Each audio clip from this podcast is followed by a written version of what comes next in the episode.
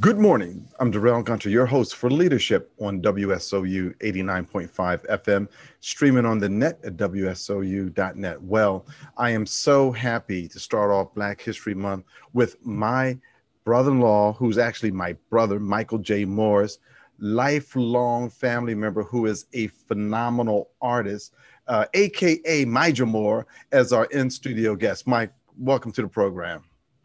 Thank you. Thank you, Darrell.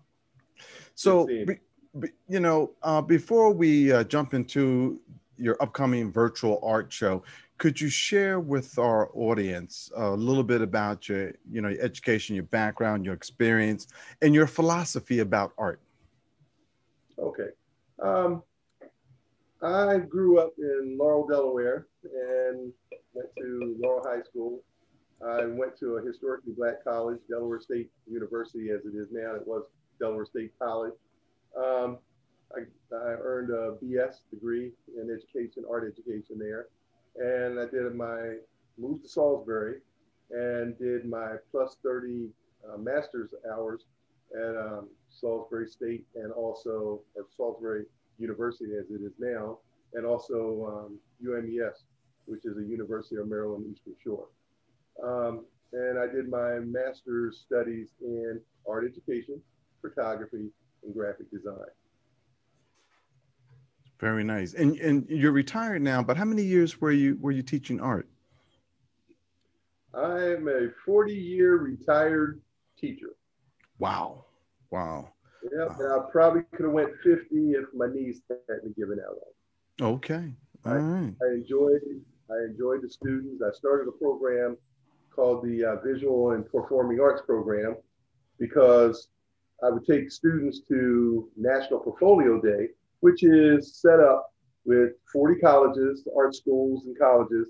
And I would take my art students there, but they couldn't compete with students across the bay. And the reason why is because those students had um, uh, uh, performing arts high schools. So therefore, they were getting art three hours a day, where my kids were getting one hour a day art.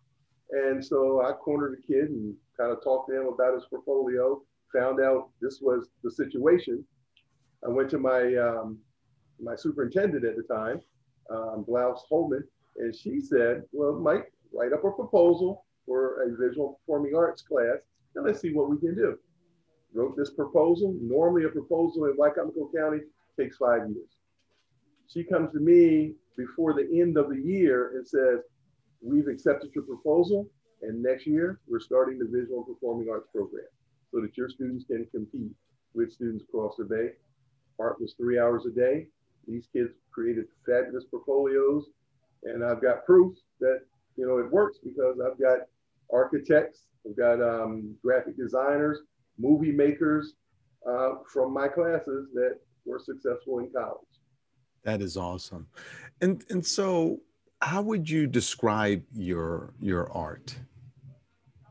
Uh, my art is somewhat illustrative, but I'm a realistic painter. Um, what I see is what I paint, but I also am a storyteller. And the reason why I said my artwork is illustrative is because I create images that tell a person a story. If you stand there long enough, you will get the story without me speaking to you. Um, now, now, saying that, the thing you also got to understand is I'm also, I write poetry, and now I'm illustrating my poetry so that now you can read my words as well as my my brushstrokes. Wow, that and, is that that is beautiful. And and so over the years, I I have had the opportunity of seeing all of your prolific work, and one of them that I'm most proud of, I, I'm actually the owner of, um, and it's Pygmies. Tell us about Pygmies. Well, what, what was the inspiration for Pygmies? Okay, this started with me renovating a brownstone in Bed-Stuy, New York. Had a friend that had a problem with a contractor, knew I did contracting work, and said, Mike, I'll pay you whatever you want, just renovate my brownstone. Well, I thought it was a couple of apartments. It ended up being four apartments in the brownstone. So I would load my truck up on Friday night, um, drive to New York, work all Friday night until maybe one, two o'clock in the morning, work all day Saturday till one, two o'clock in the morning. And on Sunday, I'd work until about five o'clock, drive back home. And on Monday morning, I'm in the classroom teaching. Well, the neat thing about it was um, across the street on Halsey Street was this, this playground. And on Saturdays, these old black gentlemen were playing um, chess and checkers. And the, the guys that played the checkers were the ones that were the most fun because they always had a lot to say, where the other guys were always um, concentrating. But I noticed the one thing that I liked about these gentlemen was the camaraderie. You knew that they had been together for years and enjoyed each other's company. The other neat thing was, if you looked at their checkers, their checkers were always worn slanted because by pushing the checker across the concrete tables, it would wear the checkers down, and normally they would be slanted in the direction that they would push the checkers. And it kind of inspired me to do a painting called, you know, Savage Checkers and Pygmies. And so what I did is, once I got inspired, the next time I came to the brownstone, I brought a canvas like three feet by four feet. And I actually, on Saturday nights, I would paint on this canvas for a whole year. And I created that painting. And Darrell purchased it. And I tell you, I've been the prized owner. Uh, let me see. I think I was in Chicago uh, back in uh, the late 80s when uh, I said, Mike, I need something for my wall. And you said, I got the perfect thing for you.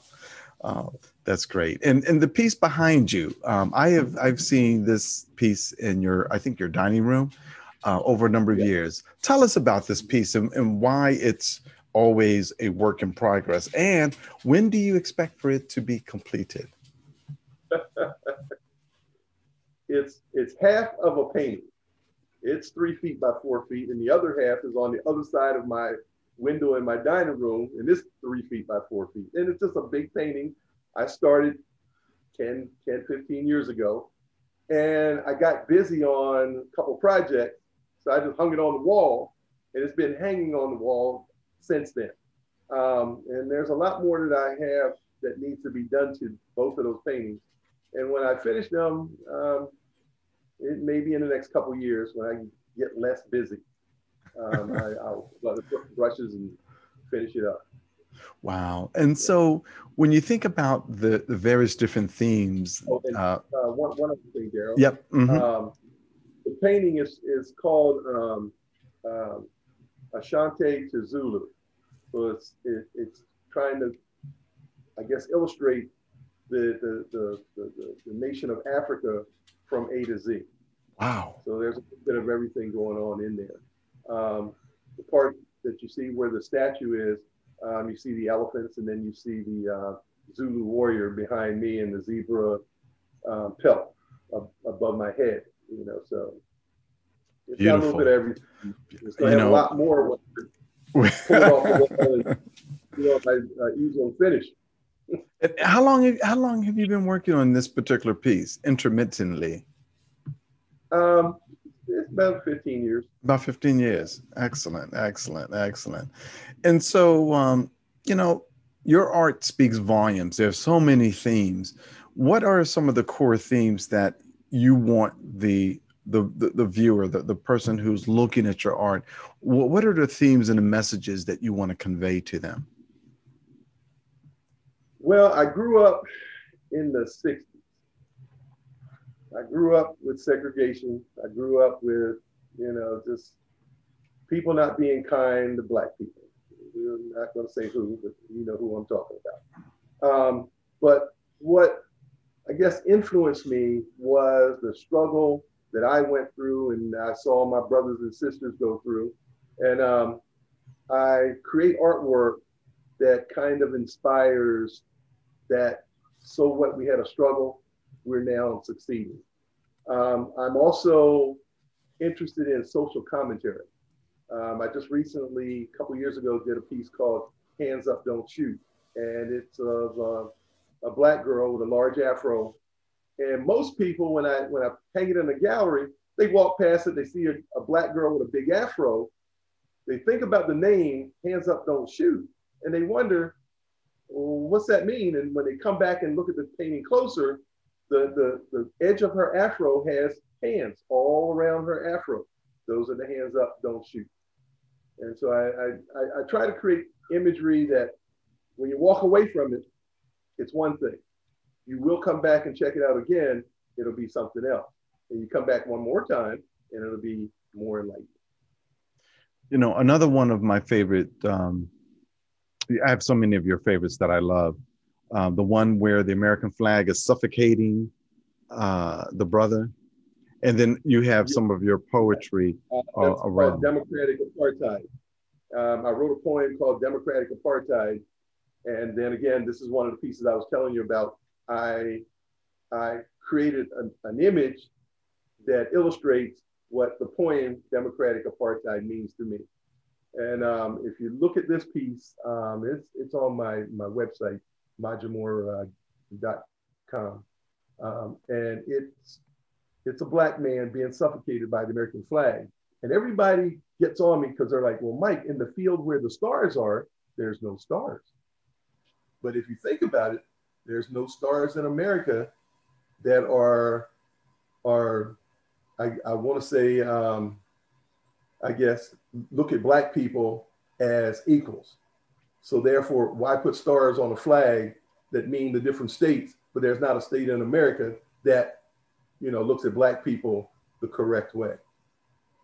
Now, with the events of January 6th, I know there's a lot of thoughts uh, going in your mind about how you want to capture the symbolism of what happened uh, January 6th. Is there anything that you feel comfortable to share with us that you may be working on uh, to, to, to capture the inequality? Because as a lot of people have said, if those were Black folks uh, during the January 6th, it would have been like Tiananmen Square, would have been several folks to unfortunately uh, be, be killed. Exactly. Well, you can see what they did with the uh, Black Lives Matters um, uh, march in, in DC and they had all of the um, uh, uh, the, the, military protecting the, the, the, the, Washington Monument and the, and the Lincoln Monument, you know, and those people were were, were peaceful. But you know, I, have got a few ideas. I'm not gonna. I can understand. C- creative license. I got, you know, got one for you that's going to. It's coming. Um, I've got a um, a schoolhouse with a blackboard with a little black child standing in front of the, the um, blackboard, and on the board is an equation, a, a, uh, an equa- a math equation. And the, the young man is, is looking to the right and he's startled. And coming from the right, the door is, is kicked open, and there's two policemen with their guns on, saying, Put down the weapon. And that's kind of my you know, take on, you know, Martin Luther King thought, you know, the world was going to get better. But now that we see, we're still kind of standing in the same spot we were back in the 60s. You know, they don't see us as equals. And so, you know, now that you the you're the proud grandfather of, of two two young, beautiful young boys, um, what is your hope for America for your for your for your two grandsons? I'm hoping that cooler heads prevail and that we get back to solving problems through discussion and through compromise. Um, I, I, can remember when politicians used to get together and go out to lunch, you know, on different parties and sit and talk about the problems that would make America a stronger nation. And we've gotten out of that. We've gotten to the point where we're in a boxing match and there's one person in the blue corner and one person in the red corner. And um, all we want to do is war at each other in the middle of the ring. And we've got to get away from that because um, I worry about my, my grandsons. You know, they, they, they don't need this. You know, this is something that bothers me every day.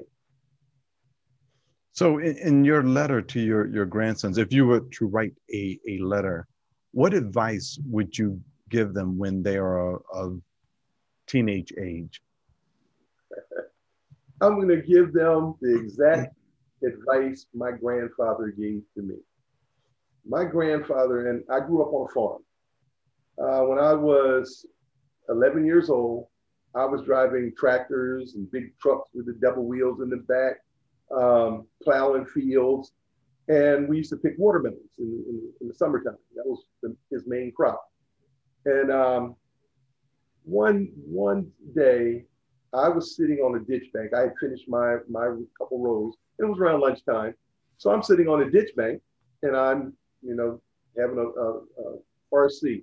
I don't know if you all Royal Crown Colas. Wait, wait. Oh yes, we had RC. Uh huh. RC Cola. so I'm sitting there drinking this Royal Crown. Here comes my grandfather. He always carried a jug of, of water, uh, water, uh, gallon jug of water. And he sat down beside me, and I loved my grandfather because he was a man's man. He says, Mike, I'm going to teach you something today. So I said, All right, Grandpa, let's, what is it? And he said, Are you done with that soda? I said, Yes. he took the bottle and he put it at the top of the ditch bank. He took his gallon of water and he poured water behind the bottle and it rolled down past the bottle and down into the ditch. And he says, That's your lesson for today. What did you learn? And, I, you know, I, I guess teenager, you're thinking, okay, water rolls downhill. And he says, yep, uh, you're exactly right. But I want you to also understand that water looked at that bottle and didn't blink because water will roll over, around, or under an obstacle to get to its, its destination. So you as a black man, don't don't stop when a door is slammed in your face. Find a way around it, through it, under it, or over it. Think like water. Wow. you know, one of my one of my favorite martial artists, Bruce Lee, also said that be like water, my friend. Yes, yes. Absolutely. Ladies and gentlemen, we we are here. Watching, uh, you my son-in-law the other day. Oh, were you? Okay. Ladies and gentlemen, we are here with renowned artist Michael J. Morris, known as MiJoMor. And you can visit his site at mijomor.com. Did I get that right, Mike? Yes. Excellently. Uh, it's such a pleasure. And as I said at the top of the show, uh, he's my brother. I've, I've, known Mike since I was a sophomore in high school.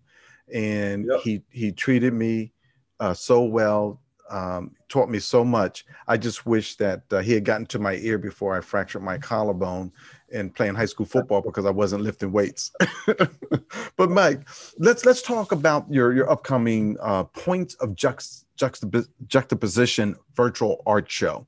Um, when first of all, when will it be held, and how can people uh, attend the this virtual art show? Okay, the, the gallery is uh, in Ocean City, Maryland. It's the Ocean City Art League uh, Center for the Arts. Um, it will be from April the 2nd to May the 1st. Um, and it's really not a complete virtual reality um, uh, art show. And the reason why I say that is because you can also visit the gallery. They have gallery hours, and the gallery hours are, um, let me see if I can remember these uh, Monday through Friday, nine to four, and Sunday or Saturday and Sunday, it's from 11 to four. And you're certainly welcome to go in the gallery and, and, and look at the pieces of artwork. Um, if you want to view the virtual show, um, go to Art um, of Ocean City.org. And when the page comes up, click on online exhibit and you'll get to see example of um, points of juxtaposition. Um, now, the day it opens, will you and your your other artists will um, you guys be there live? Uh, we haven't we haven't worked that out with the um, gallery uh, person yet. That's something we're trying to negotiate. You know, that would be a nice thing to have maybe a, a Zoom um, virtual reception. Right. know, so. It's, it's what we call a, a, hybrid if you will. You got you know you got some people that that are they're live and then you have other people who are coming through which which is really nice because people from around the world can check out your art. And that's and that's what uh, i'm looking forward to because um, uh, we do have a, a, a mm-hmm. I'm sorry go ahead said, and our our website is pojartist with an s dot com and you'll get to see each one of the artists. Uh, there's six of us. Um, we have in education, we have over 170 years of experience.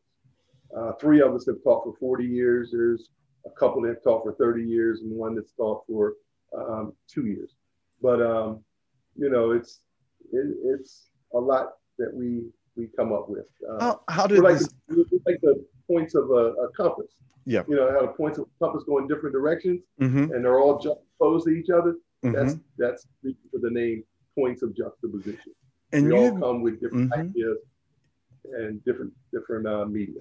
Wow. And and you have been doing this show collectively for how many years now? Uh, it's about 11 years. Uh-huh. Uh, we all started, it really started at, at Delaware University. Uh, me and two of my art buddies that you know went to school with, we did a, a group show and it was called um, Artistic Paradox. And we liked the, the, the, the feeling of showing together and so a couple years later, you know, we kind of sat down and said, why don't we do a, a, a bigger group of all Black educators in the art field? And so we came up with points of juxtaposition.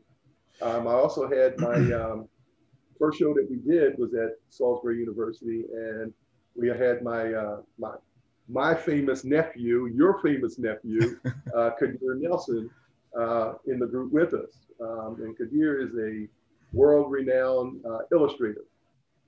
And a little story about Kadir and myself is I was I was Kadir's mentor. Um, I was the first person that noticed that this young man had some talent. I think he was around 10 years old. The next year, his mom um, said, You want to go visit your Uncle Mike? She lived in San Diego.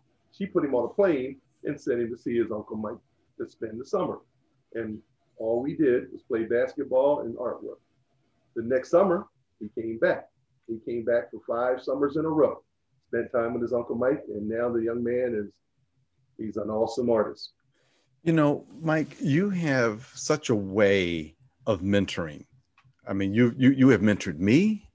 Uh, you have mentored hundreds, if not thousands, of young men, and you do it in a way that's that's fatherly, um, but but it's it's not just someone letting you you know agreeing with you but but you're able to give advice in such a constructive way tell t- let's talk about that what are some of the key principles that you use to communicate to someone about how they can improve because no matter what situation that i have ever been you've always come to me with solid advice and and and, and i just appreciate that and love that about you and, and so this show is all about leadership. And right now, the world needs great leaders. We need great mentors. What tell us about your secret sauce, if you will? Secret sauce. Um, my philosophy for teaching was the, the PCCC, or I used to call it the P triple C philosophy.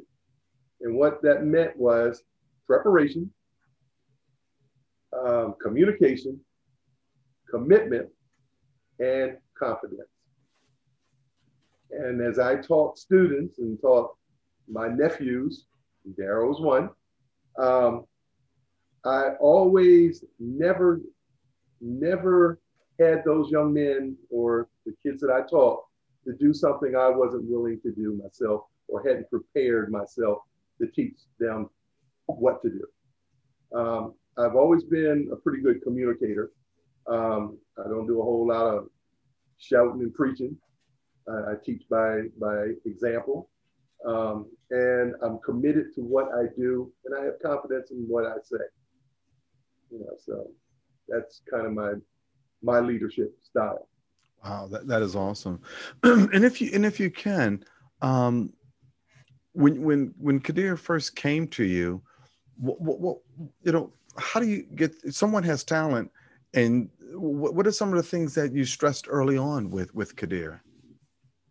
Uh, well, the, the, the one thing, if you ever look at Kadir's artwork, I told him, what's the use of putting a pencil on a piece of paper or, or a paintbrush to a canvas if that piece of artwork doesn't stir the viewer's heart? I said, so when you create piece of artwork, let it shout as loud as your brushes or pencils will will allow so that that person when they walk away they have a different feeling of of where they live or who they are and um, you know he's he's he's and the funny thing about it i'm, going to give you another one my nephew kadir nelson went to pratt university um, and or pratt i'm sorry pratt college of art and design and I asked him on the way, we were taking him up there to Pratt. And I said, Kadir, what are you, what are you going to study? I'm going to be an architect. And the whole time we drove up there, it was grinding me in the back of my neck because I'm like, that's not you, boy. I've seen you paint. And so when we got to the campus, I said, Kadir, in a year, you're going to change your major. I said, because this major you're, you're going to major in is your mom's major. I know your mom influenced you. He calls me back a year later at the next semester or next year. He says, Uncle Mike, I'm changing my major. I said, what are you changing your major to? I'm going to be an illustrator. And this young man has illustrated um, Amistad, the movie. He's, he's done at least 40 books. He's now writing his own books and illustrating his own book. So you know, it's when I was teaching, the one thing that I would find that worked best for me was you got you got great kids, don't need any motivation. You got good kids, need a little bit of motivation. But then you got bad kids that don't care if you're God, you're standing in front of them, they're not going to listen to you. But what I found was I'm going to watch you as I teach you and find one thing that you do well. And I'm going to call home and I'm gonna tell mom and dad, I'm your art teacher, and they're gonna say, oh gee, what has he done now? And I'm gonna tell them the one thing you did great. And guess what? The next day you come back, he's gonna work harder or she's gonna work harder to, to gain my my my uh, pride in what they are doing constructively. Worked every time. Wow. Yeah. Wow, that is that is really that is beautiful, Mike. I've just learned something, and to understand that one thing and then to communicate that one thing versus someone always being beaten down for maybe the other yeah. things that they might yeah. not do so well. Wow, that that hey, is. You can, you can beat a horse, and then one day that horse is going to throw you. But if you lead that horse for a while, and then you ride that horse for a while, and you give that horse a piece of sugar every now and then, that horse will take you across the world. That's right. That's right. That's right. Well, Mike, believe it or not, we're not out of time, but we're running short on time. Did you want to give a shout out to the other uh, artists that are going to be part yes, of, of the Points of Juxtaposition virtual art show? There's five other artists. There's three artists from Delaware and three artists from Maryland. The Maryland artists are Ernie Satchel, who used to be the um, department head for the University of Maryland Eastern Shore. And he's a, he's a ceramic artist.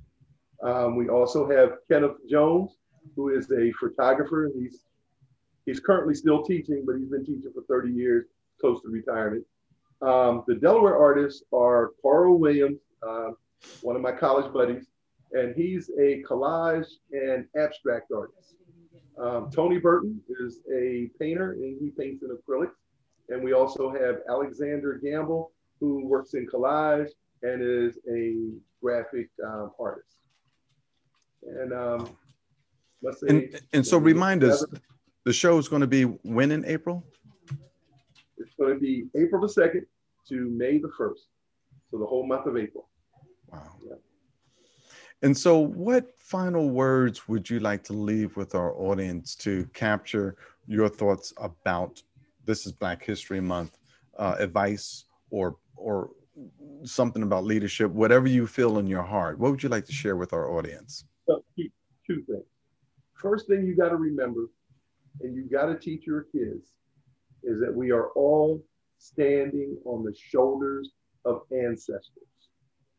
Now, the ancestors that were coming over on the boats that jumped off the boats is not who I'm talking about. The ones that that um, ran away and were never to be seen again, not talking about those. I'm talking about the people that persevered through the most uh, worst times in the world.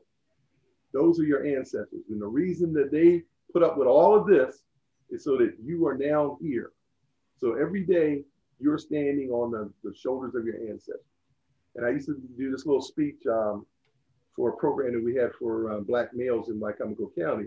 And it was, don't piss on your ancestors.